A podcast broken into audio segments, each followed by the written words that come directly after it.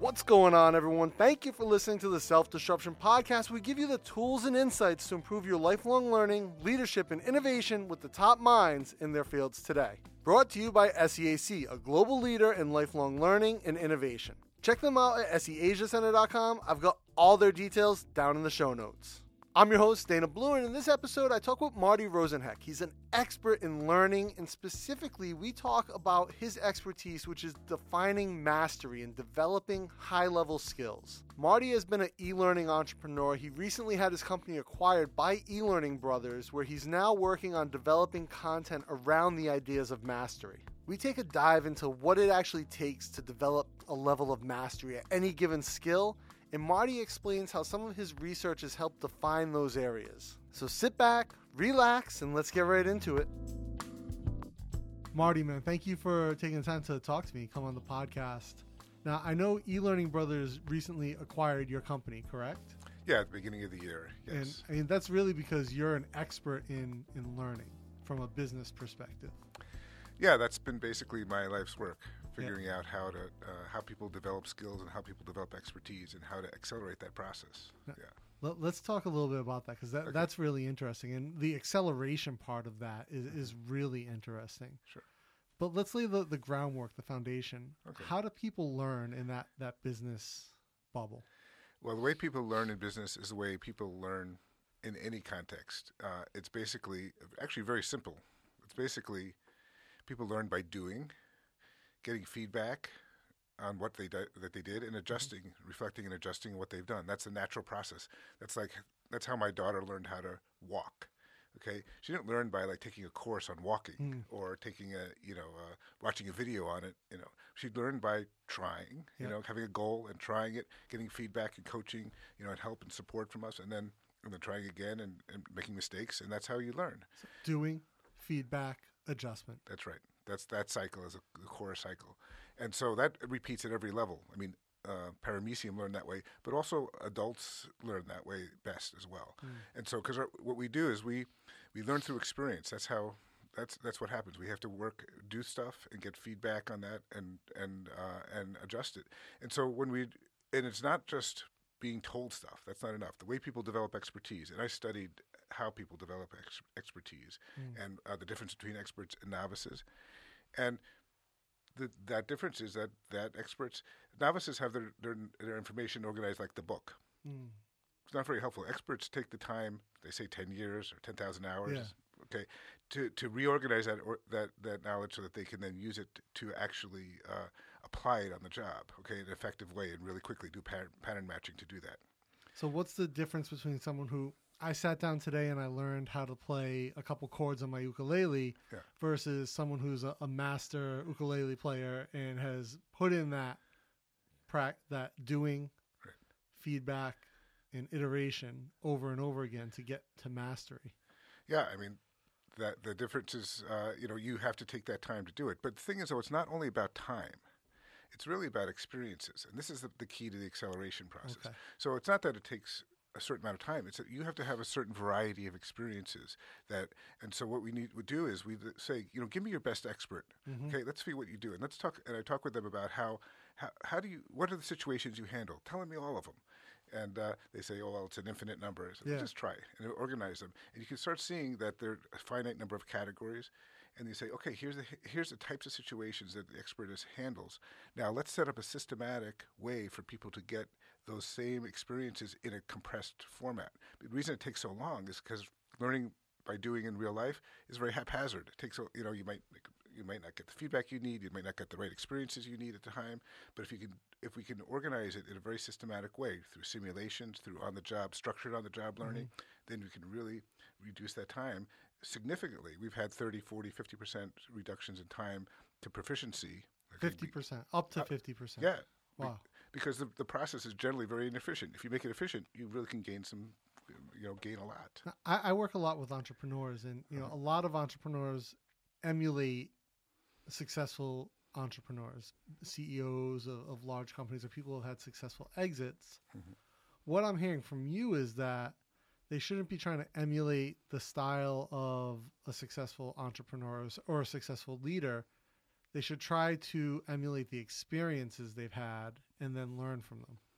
Right. I mean, and find ways to do it in a safe environment. You know, Yeah. you know, you want to minimize the number of times you have to fail, but you know, in a big way. But you can fail in small ways and learn from those things. Mm. And then, and uh, so yes, I mean, what someone else does, reading a book or watching someone that modeling, that's helpful as a start. But the, but you know, you're not going to learn to fly a plane by watch some watching somebody fly a plane. You, know? you got to actually practice doing it. We we were joking the other day, right? Yeah. If uh, your your pilot said that they uh, this is their first uh, ever hour flight, but don't worry, they've they've studied uh, quite a few courses. That's right. You'd be and they- nervous. and they got an A on the test, right? Yeah. They aced the multiple choice, choice test. Yeah, really. Would you, really want to get on that plane?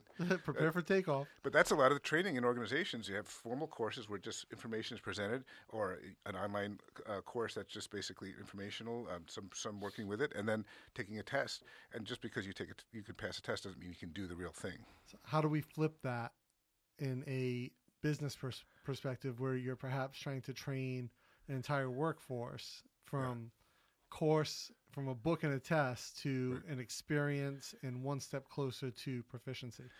Well, that's that's the challenge, right? And, Yeah. and what's interesting is that we have the capabilities, and technology can help us with that. So that's the other side of what I look at is how can we use technology to support the process. So what the, what's the ideal learning process f- for the trades? It was for many many years. It's it was it's apprenticeship where you're doing, you're getting feedback from mentor, mm. you're in a community of practice.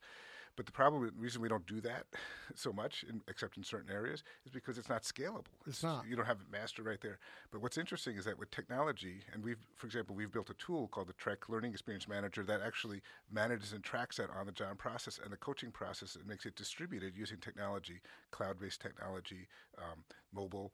I mean, you can have that expert, that expert now, that master, who uh, can be across the world and giving you feedback on what you're doing. So.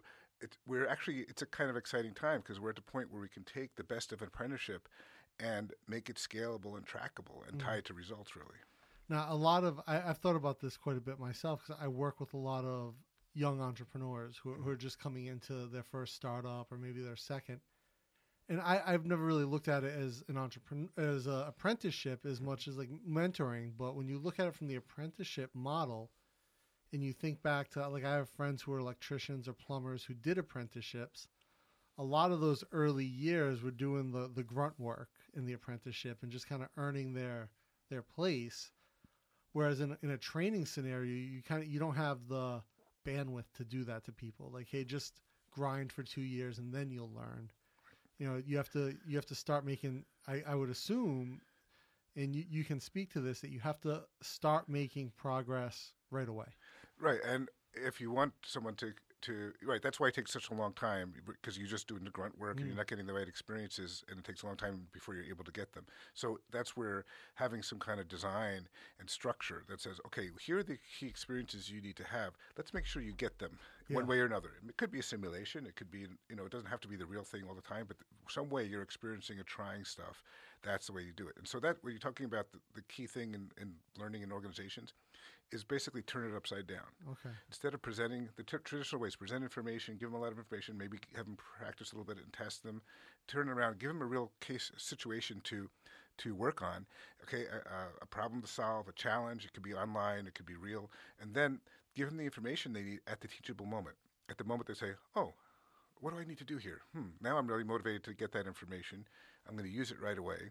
If I use it, you don't lose it, which is uh, to use a technical term. Yeah. And uh, A technical a technical term. term, yeah. And then, uh, and then, most importantly, though, when you give people that information at the teachable moment, when they're actually using it to applying it to a problem, you're making a link, a mental link between that information and how it's used to solve the problem. Mm. And that's the difference between experts and novices. That's that's deep. now we've only got about a minute left Yeah. here, Marty. So I want to ask you one last question as a takeaway for the Sure. audience. Mhm. Someone who's out there now trying to learn a new skill or trying to improve themselves. Mm-hmm.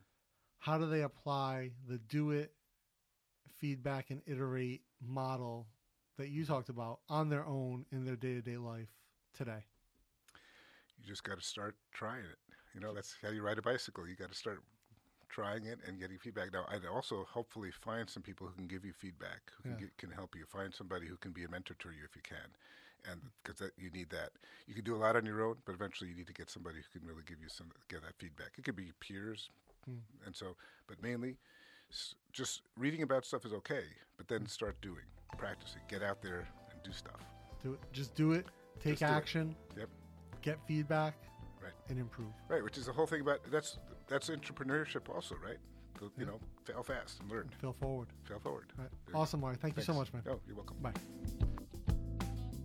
You've been listening to the Self Disruption Podcast, brought to you by SEAC. To find amazing resources on lifelong learning, leadership, and innovation, you can check them out at seasiacenter.com as well as their links in the show notes.